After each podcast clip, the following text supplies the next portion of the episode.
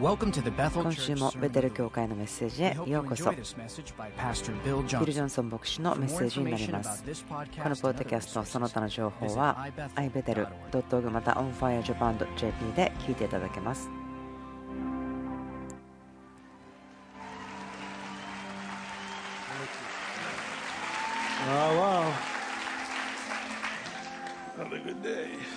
はい。今日もいい日ですその子供たちが出した DVD、CD、アルバムにすごく私はワクワクしています。ベイビーパウダー、カラーパウダー、それらも含めてですけども、とてもワクワクしています。どうぞオリジナルのビデオを見てください。励まします。リーダース・アドバンス・カンファレンスで私たちはそれを両方見てもらいたいなと思うんです。本当にそのことが来る方たちにすごく深く世界中の人に働いてくれるかなと思っています。いくつか今朝も面白い話をしてから始めたいですけども。私は自慢するつもりはありませんが私は世の終わりというのを5つぐらいもう生き延びてきましたというジョークです。私はこれが面白いと思いますけどね。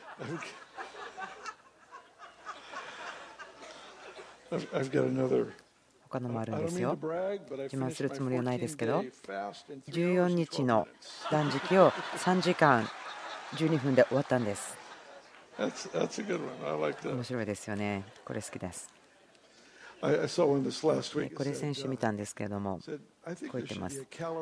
カロリーのリファンがあればいいなと思うんです。どういうことかというと、何かを食べて外食しても美味しくなかったらですね、あこれはちょっとカロリーを返してくれと思う時あるんですけども、それも面白いと思いませんか？夜ご飯にサラダを食べましたよ。クルトンがたくさんそしてトマトもいっぱいありました。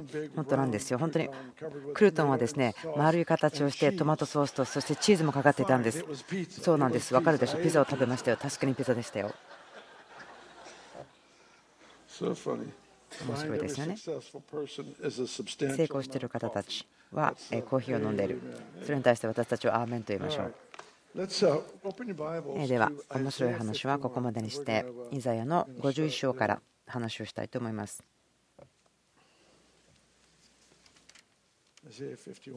イザヤの51今日私がしたいことはこのような話ですけれども。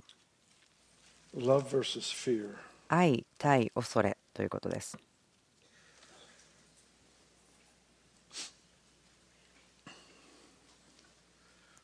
あなたが見たり受け取ったりすること、あなたの人生に対しては必ずフィルターがあります。それは愛が恐れかというものです。私たちはそれによって応答、反応が決まります。ですからこの2つはとても重要なその人の人生のことを決めていく材料になるでしょう。私たちと周りでそのことが起こっているのも気が付くと思います。ある人は愛によって動機づけられていてその良い知らせを受け取る神様の御手が働く。でもまたその恐れによってコントロールされたり操られたりする。その人たちは暗闇の力を見ることになってしまう。別にその暗闇の力を見てはならないと言っているわけではないけども恐れによってまた動機づけられてしまってはならないと私は思ってるんです。その理由ですけれどもその御言葉にある最も繰り返されている教えがあります命令があります。それを恐れてはならないということです。主が命令を繰り返しているならばこれはまあオーナーズマニュアルのようですか？説明書のようですから。ですから敵の一番大きな戦略を明らかにしている。私たちをその命の源である神様から切り離そうとする戦略。それなんです。敵は私が神様と関係を持っているその命の流れ。それを切り離すことはできないんですけれどもまるでこう腕が切り離されてしまったら機能できないようにその私の役目が何か機能できないようにすることを狙います。恐れというのは私たちが敵に同意してしまうところから来ます。その嘘を信じる時にあなたはその嘘をついている元の人に力を与えています。ですから神様は敵の戦略を明らかにしているんです。その悪魔に焦点を当てるものではありません。興味がないんです。私そのこと好きではないんです。でもパウロは言っています。あなたは愚かであってほしくない。敵の戦略に対して無知であってはならないよと言ってますから。これは使えるための道具ということで私は話していきます。主が恐れてはならないと言ったときに、決してこう言っているわけではありません。あなたが間違っていることをしている。何かあなたは恥ずかしめられている。そういうわけではないんです。また間違えたね、そう言っているわけではないんです。恐れてはならないと言っているのは、私たちに対して恵みがあるよということを言っています。恐れに対しても打ち勝つことができる恵みのことを話しています。神様が命じるならば、神様はいつもそこに対してパートナーシップを持って働いてくれます。私が以前はできなかったことをすることができるように力をくださいます。そこは恵みがあります。恵みは私たちに力を与えてくださるんです。ですから恐れてはならないと言っていることは、私の手の届くところにその許容量がある、恵みがある。恐れを経験すること、恐れの感情、それは罪ではないんです。でもそれに同意してしまうことは罪です。受け入れてしまうこと、それが真理であるというようにして受け入れてしまうこと、その事実、また本当に起こっていることが全部真理ではないんです。例えば医者があなたに何か病気がありますよとレポートしたときにそれを無視しないでください。それはないないないと思うことはあなたを助けません。そのそこにあるものを知ることです。でもそれは真理ではありません。私たちがすることは事実に対してイエス様がすでにしてくださったことで対処することです。ボブ・ヘイゼルさんという方がいますけども1ヶ月ぐらい前にここにいました。私の心がですねかきたてられるようなことを言ってましたけれどもこのような話です。神様が私たちに約束をくださるとき、いや、こう言いましょうか。神様は時間の外にいます。でも私たちは時間という中にいます。神様が約束をくださるときは、それはもう神様の領域においては成就しているものです。完全に終わっているものです。ですから、私たちがすることというのは私たち祈り、共に働きます。神様が私たちにしなさいということをします。時々私たちには神に用いられて、打ち破りをリリースします。でもある時はその打ち破りが起こることをただ見ているというところになります。ただ見ているという時もあります。ですからここに葛藤する時があります。自分がどの季節にいるのかがわからない。私は何かをやってみて、ああ、これがうまくいってなかったら、ああ、反対のシーズンに自分がいるんだなと考えます。選択は2つあると思うんです。1つは激しさ。信仰は激しいものです。天の御国は激しく責められています。そして激しく責める者たちがそれを奪っていきますとあります。神の御国は激しいもの、奪っていくものですから、その季節には私たちの人生は、主が強調していらっしゃることは権威だと思います。私たちが、神様が私たちをどのように準備し、そしていつも勝利を持って歩むことができるのか。しかし、次の季節があります。で、この2つの季節をいっぺんにすることはできないんです。2つの季節は、イエス様はマルコの10章でこう言っていますけども、あなたが子供のようにならなければ天の御国を受けけ取ることができない。1つは激し激しく奪っていくんですけど、もう1つの季節は安息です。あなたにもたらされた安息の中を歩みます。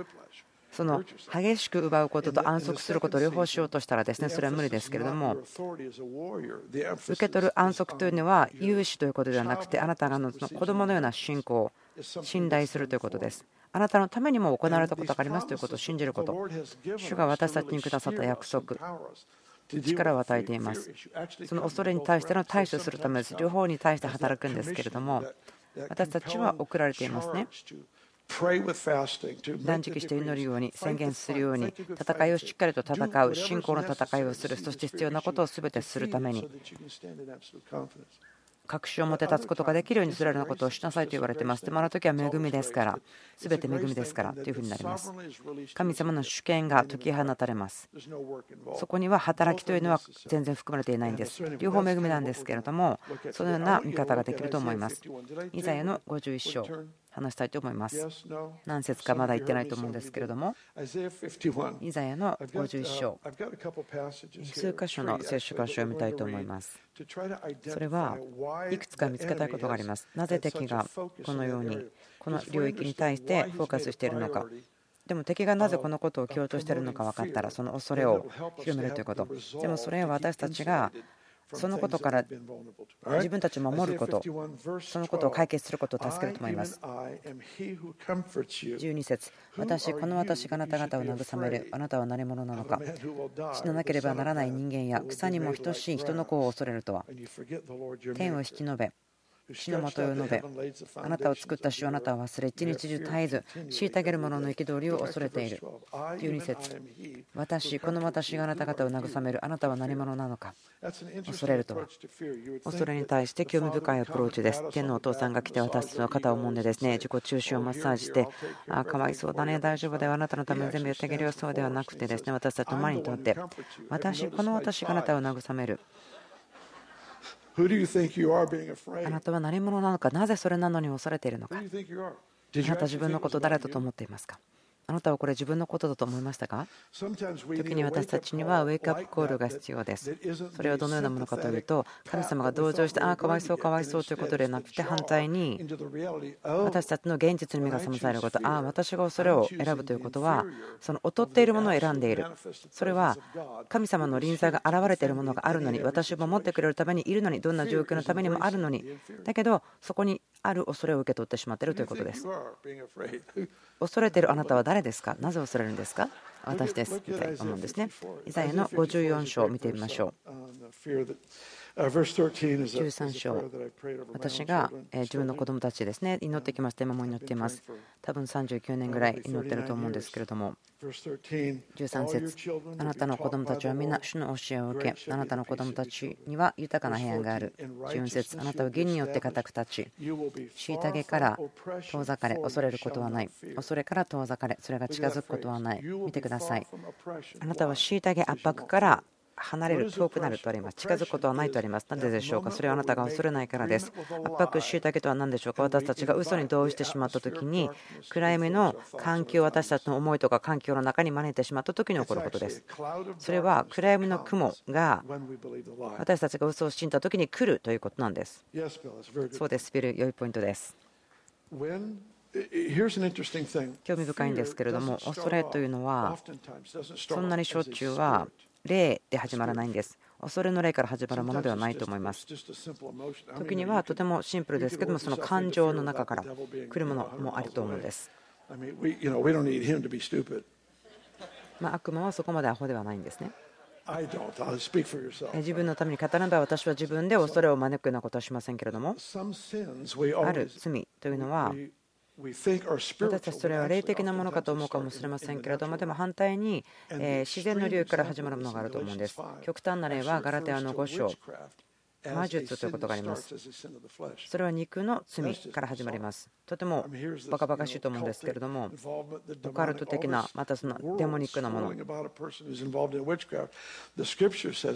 はこう言っています。それは肉の罪から始まると書いてあります。それが魔術の罪。それは自分が全てを治めたい、コントロールしたいということです。神様を信頼するということがないことです。肉の罪から始まる。でも、それはその悪霊の要塞になってしまいます。なぜならば、その悪霊の挑戦的な力を受けるからです。ですから恐れということも同じです。恐れというのは多くの場合は、あ請求書が来てるからそれは払う必要があるけどお金がないんですけどというところから、そのような恐れの中の階段に入っていってしまって、恐れや心配の中、焦るの中に埋めてしまうんです。皆さん分かると思うんです。私たちはそれのことの中に埋まってしまって、それによってその霊的な領域が来て、そこに悪霊の力を与えることを開いてしまいます。ただ単に最初の私たちのこう管理能力が欠けているところ以上のものになってしまうんです、問題が。もう1箇所ありますけれども、フィリピンの1章です。そこからまた少しお話ししたいんですけども。フィリピンの一章。恐れということに関して私、ここから学ぶことが好きです。27節こう言っています。ただ一つ、キリストの福音にふさわしく生活しなさい。そうすれば私が言ってもあなた方に会うにしても、また離れているにしても、私はあなた方についてこう聞くことができるでしょう。あなた方は霊を一つにしてしっかりと立ち、心を一つにして、福音の信仰のために共に奮闘しており、またどんなことがあっても、反対者たちに驚かされる、恐れさせられることはないと。それは彼らにとっては滅びの印であり、あなた方にとっては救いの印です。これは神から出たことです。このことを考えてください。とても力強いんです。どんなことがあっても、反対者たちに驚かされることはない、またその恐れさせられることはないとあります。それは彼らにとっては滅びの印でありとあります。毎回私たちが恐れに対して勝利を持って歩んでいる時に、その地獄に対して移されているものというのはどういうものでしょうか？それは彼らにとっては滅びの印ということになるんです。彼らはその滅びの印を見たくないので私たちに対してその恐れを持たせようとするんです。その勝利させないようにするんです。本当に良い知らせですよねもう一回言いますけれども、毎回私たちが恐れに対して勝利している時に何が起こっているかというと、敵、そのクレームの力というのは、彼らがもう永遠に対して裁かれていると見なければならない、彼らはそこから逃れる術がないということを知らなければならないんです。それが恐れに勝利するということがするんです。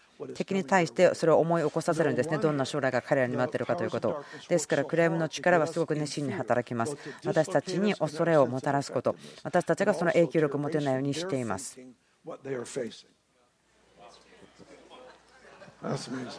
驚きますね。重要なことですけれども、恐れというのは私たちを全く殺してしまいます。私たちをめちゃくちゃにしてしまいます。信じられないような方法です。なぜならば私たちを嘘とコネクトするんです。いくつかの質問があります。考えたんです。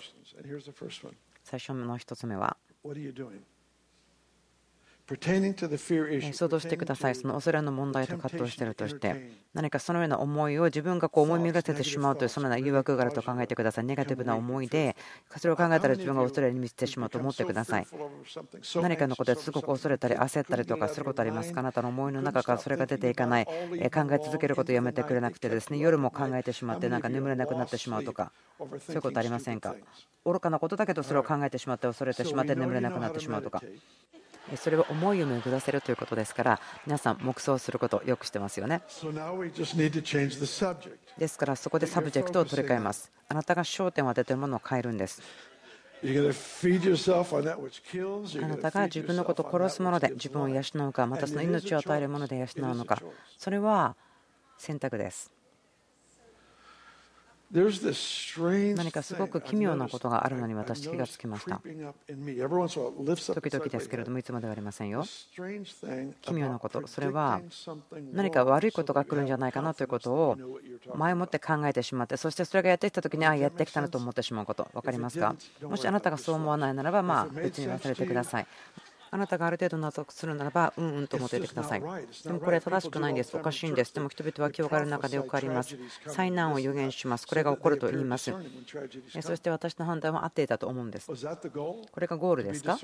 それ見極めることのゴールは何でしたっけ？それはもし歴史のコースが分かったならば何かネガティブなものが来るのを見たならば祈り始めるんですよねそしてそれが来ないように変えることができるためです恐れによって解き放つのではないですジャック・ヘオフォードさんこう言いましたあなたに嘘をついてあなたに恐れを与え続けている友達をどうしますか？どう取り扱いますか？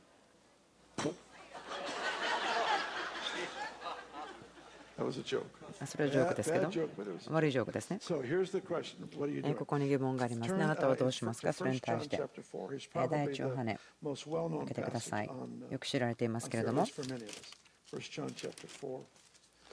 4章です。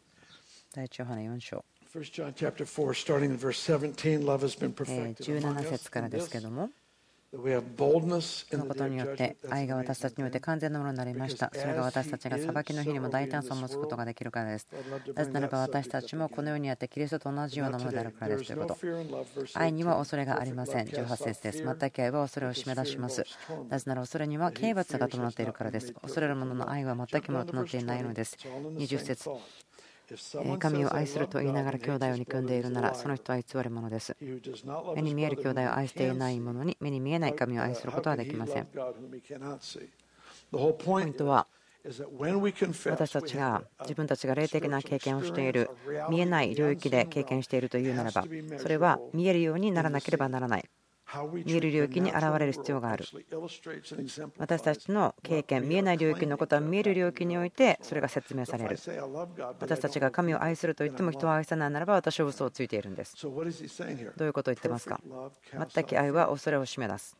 私は以前はこの御言葉の中を半分だけ理解してました自分の考えの中では。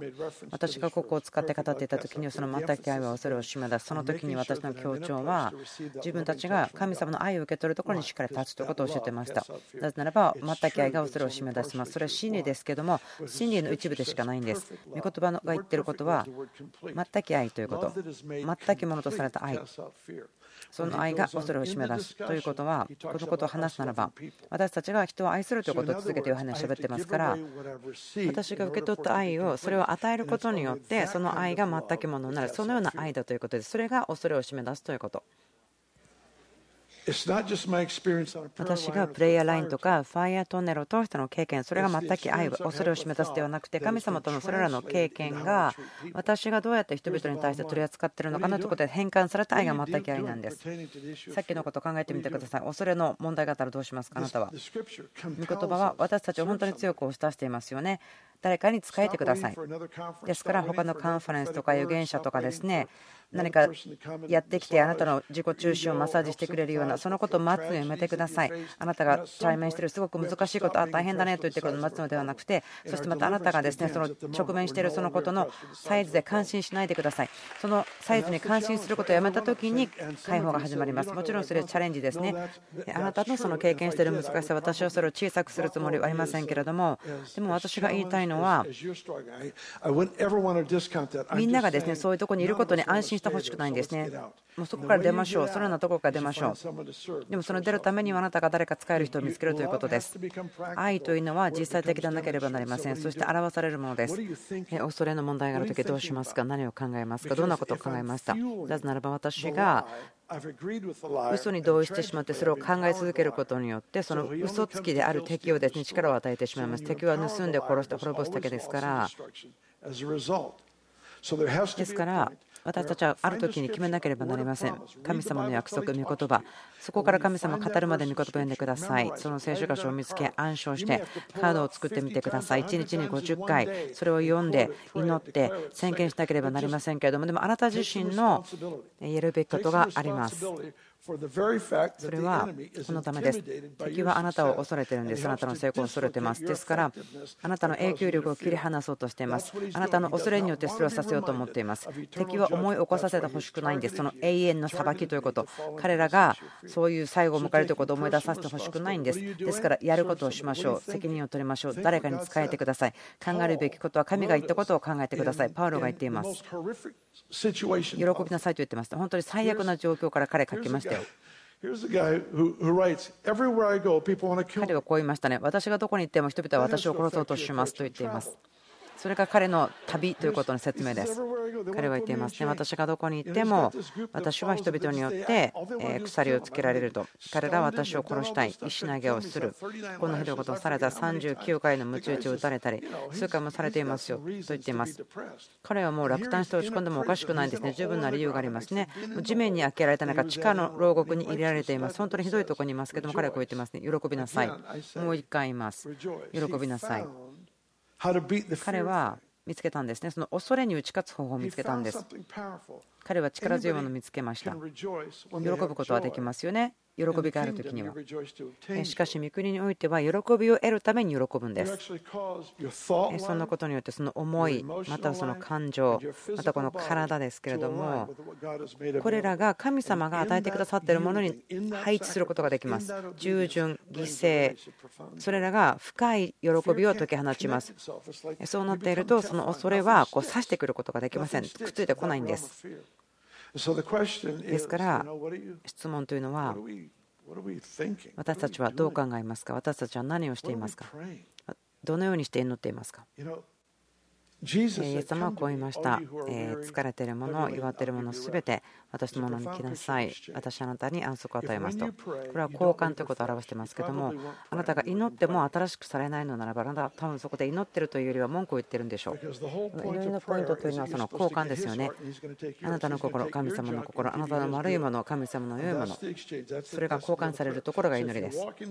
その臨在からあなたがフラストレーションを持って出ていったならば、あなたがどのようにしてまた何を祈っているのかということを考える必要があると思います。私は何をするんでしょうか？私は何を考えるべきなんでしょうか？私が祈るときに。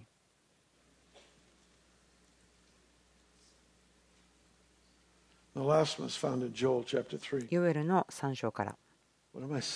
何を言うのか？時々私たちが正直になろうとか、え心を見せようとしますその努力というのが、ま妨げというかですね邪魔になる時があります。私は人々の正直さ、感謝してますよ。その人生、あ今日大変とかだったら大変と言ってくれていいんです。大変な日だということは悪くないです。でもその大変な日が1週間、2週間、1年、10年、そうなってしまったら今じゃなくてそのような人生ですね。正直に言うならば、私はネガティブな人がちょっとこう、えそのネガティブさを隠して正直でなくても私大丈夫です。なぜならば私その人がネガティブなことをずっと言ってるよりはそうじゃないふりをしてくれた方が言いやすいからです。いわゆるの2章とても興味深い話なんですけどもすみません3章でした。こう言っています。9節ですけれども、庶民のための間でこう叫べ、聖戦を触れよ、勇士たちを振り立たせよ、すべての戦士たちを集めてのぶらさせよ、あなた方の好きを剣に、あなた方の髪を槍に打ち直せ、弱い者に私は勇士だと言わせよ。である人々はその自分を励ますために何かポジティブなことを熱心に喋ろうと思うこと別に気にしませんよ自分は成功するとか失敗して決まったけど成功するでもそういうことは大丈夫です問題はありませんそいつたちと一緒にいるのは悪くない神様が弱い者に私は勇士だ、私は強いと言わせよと言ったならば、それは恵みの領域を神が開いているということです。その力が与えられるということです。あなたが宣言した、語った時神様が言ったことをあなたが語る時にその力が現実になるんです。宣言された時ですけれども。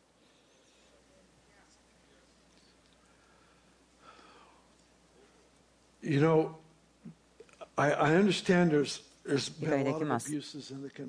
この告白ということに対しての間違った使われ方がいろいろあったのを知っていますけれども、でも聖書に書いてあるので、それが間違っているわけではないんです。消すことはできません。そうです。その間違った使い方、その告白に対して、それは本当に嫌だなと思っている人たちが言うの分かります。その幻想の中に住むというのはおかしいと思うんですね。その悪い何かその医療的な報告があったときに、それは起こってないと言って無視することではないと思うんですね。でもあなたの心が優勢であるその真理にしっかり怒りを再生して、そこから働くということだと思うんです。それが重要ですね。今、それを宣言してもどうだと思うことがあるかもしれませんけれども、私は正直であること、自分の思っていることをしゃべること、それはいいと思っていますけれども、でも神様ここで言ってるの、恐れてる人たちにこんなことを言っています。ギデオンは彼の軍隊にま3万数千人の人たちがいたんですけど、神様があなた、軍隊人数が多すぎるから恐れてるものは返しなさいと言ったんです。例えば、1万人残ったんですけど、ま3万数千人のところから1万人だけ残りました。その最初の時は恐れてなかったかもしれませんけれども、でもそのプロセスをあなたが経験していると考えてください。あもう神様、もう一回その同じことやってくれませんか、もう3万3000人いた時とか、でも今もう1万人ぐらいしかいないから、今はちょっと心配してますよと、帰れるという選択はありませんか？と思うかもしれません。その時は恐れてる人を返しましたけども、でも毎回そうではないんですね。こんな時もありました。イスラエルが勇気がなくて、まだその敵と対面することができなかった時神様は彼らを長く歩かせました。そうでなかったらエジプトに彼らが帰ってしまったから、神様があなたを戦いの中に導いているならば、あなたはしっかりと準備されているということです。重要なことです。覚えてください。イスラエルが約束の地に入りました。約束の地というのはですね、打ち破りということを表しています。その所有を取る、増加する、打ち破り、成熟する、成長する、この神の御作りの王国の考えが成長するということです。イスラエルのためのところから考えるならば、次の勝利、次の相続地に行く前に攻撃されました。こういうことです。約束の地には、また近づいていくと、そこに敵が所有しています。そして敵は、あこの民が来て自分たちのいるところを取られたくないと思うから攻撃するんです。攻撃されるのは何か悪いことをしているからですか？そうではないんです。反対です。あなたが勝利に、約束の地に相続に近づいているからです。打ち破りが近いからですよということなんです。敵が恐れているので、そのアタックが来るんです。直前にそういったことが来るんです。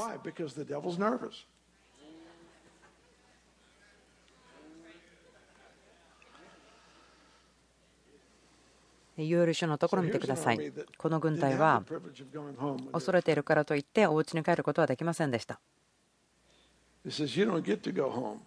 お家に帰ることはできない。あなたたちは違う戦略を使ってもらおう。私はあなた方にあなたの力を宣言してもらってそのあなたが宣言したことを現実になるのを見なさいということ。ある人たちは一つの宣言をすることによって打ち破りまた勝利ができるという人たちがいます。誰かが予言したりまた安心してくれるのを待ってるかもしれません。でも主が言っているのは私の言葉をあなたの口に置いています。言いなさい、私は強いと、言うしてあると。敵はあなたは私にとって強いように見えないよと言ったとしても、私を信頼しなさい、私は強い勇士だと言ってください。キリストのよみがえりの霊が私のうちにいると言うんです。お前はメシアを殺したけれども、私の中にいる霊が御霊がそのキリストをよみがえらせたんだ。ですから、恐れに対してのチャレンジというのはこれです。それをターゲット、集中してしまうときに何かがあるんです。自分が宣言しているいくつかの言葉とちょっと反対かもしれませんけれども、恐れと葛藤するのはもちろんそのことを祈ると思うんですけれども、時には恐れがあることを恐れるというふうになってしまうんです。私たちが自分たちが戦っている敵なのに敵を助けてしまう。私たちの想像の中で大きくしてしまう。事実よりも。ですから時々その焦点を変えるために人に仕えることとか神の言葉を自分たちの心にしっかりと育てること選択によって例えばカードを作ったりとか自分が見えるようにするとか私は御言葉でそういうことをいつもしています自分のコンピューターに見えるようにしたり iPad に入れたり主が言われたことを思い出すことができるものを私の周りに置いています。私も言いましたけども自分の思いの中に自分に対しての思いであるならば神が考えてないことを置くということは適切ではないんです。自分はそれをすることができないんです。でも恐れはそれをさせてしまいます私はこう思うんです。主は今私たちの目の前にすぐ手が届くところにあるような果物を置いていると思います。次の季節のための普通ではない打ち破り、私たち祈ってきた、戦ってきたことに対して、この領域の打ち破り、主が今解き放っていると思います。多くのあなたたちにとっては、あと一つの宣言でそれに届くところ、愛を持って使えたら、あと一つの聖書箇所によって語られたならば、語るならば、黙想するならば、神様が言われたことによって私の心を養う。シンプルです。神様は何かそのヒーロー、ヒロインを待っているんではなくて、正しい方向に進む人々を待っています。神様が言ったことをぎゅっと抱きしめて受け入れる人たちを神様は探しています。主はエゼキエルにこう言いました。この谷に何が見えますか？エゼキエル言いました。乾いた骨が見えます。主が聞きました。この骨は生きることができようか？エゼキエルは正しい答えをしていましたね。あなたが知っています、主よと言ったんです。私は知りませんけれども、主はあなたがご存知ですと彼は言いました。こういう言い方もできますね。私には全然どういう意味だか分かりませんけれども、主はあなたは知っています。で、主はあなたは予言せよと言ったんです。ですから彼は死んだ骨、乾いた骨に予言しました。この中の人たち、ある方たちは状況とかが乾いた骨のように見えるかもしれません。とっても死んでる、死にすぎている。もう死というのをとっくに乗り越えているような、何かもう風に吹き飛ばされていくぐらいに乾いていると思うかもしれません。でも神様はこう言ってるかもしれません。私が言っていることをその状況に語りなさい。私がそれをすることを見なさい。バプテスマのヨハネは、そのお父さんは、ゼカリア、彼のところに天使が来ました。そしてこう言いましたあなたの祈りを答えられているウェン・バークレーさんという方が言いましたけどもその言語の研究者の方学者の方ですけどもこう言いました。でもその言葉をすごく通訳するのが難しいと言ってました。あなたがもう祈るのをやめた祈りは答えられたという意味だそうです。ということはあなたがずっと前に諦めてしまってやめた祈りであるけれども私の前には生きていて私はそれを聞いた。あなたにははっきりした理由がありますよ。その知性を持って考える理由があります。それは100%励まされる理由があります。なぜならば、恐れはあなたには来ないんです。恐れはあなたには来ません。そこにあるのは悪魔の恐れです。悪魔があなたを恐れていることです。なぜならば、私たちが勝利に近づくことによって、敵たち、悪魔たちは彼らの最後が滅びであること、裁かれているということを知るからです。私とあなたには特権があります。それは100%確信を持って神様の目的が私たちの中にあることその中を歩むことです。ですから私皆さんを励ましたいんです。一緒に祈りたいんですけれども。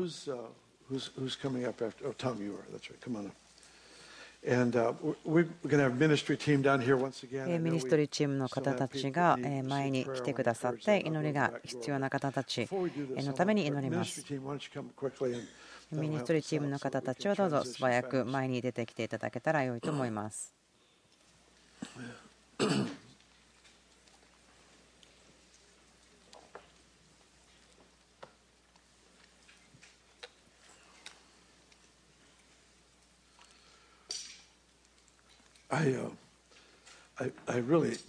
私は本当に重荷があると思うんです。心があります。情熱があります。それは多くの素晴らしいことが起こったんですね。それは人々が良い戦いを戦って勝利してきたからです。私は勝利することを喜びます。力を喜びます。まあ、それらはですねワールドシリーズの中に出てくるものではないんですけれども。でも自分たちはですねその自分が応援するチームが勝つのが好きなんですよね。勝利のために私たちが生まれているからです。自分が負けてしまうために何かを自らするということはおかしいことなんですけども、でも恐れはそのために働いてしまいます。ですから祈ります。主がこの部屋にいる一人一人にこう守りを置いてくれますように。一人一人守りで覆ってくれますように。もう完全に恐れを取り去ってしまうように。お父さん祈ります。全く愛は恐れを締め出します。恐れを取り除きます。恐れに満ちた思い恐れを持った経験。私たちの魂の中に根を張ってしまった恐れ。主よ。あなたの力強い解放自由。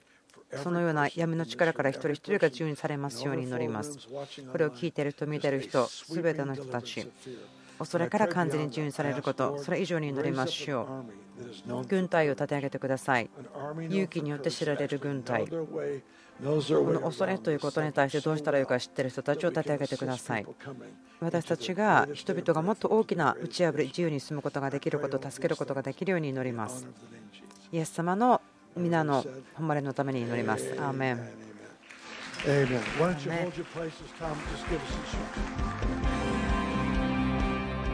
今週もベテル教会のメッセージ聞いてくださってありがとうございます。ベテル .tv で他の情報もあります。また、オンファイジュバンド JP で聞いたり読んだりしていただけます。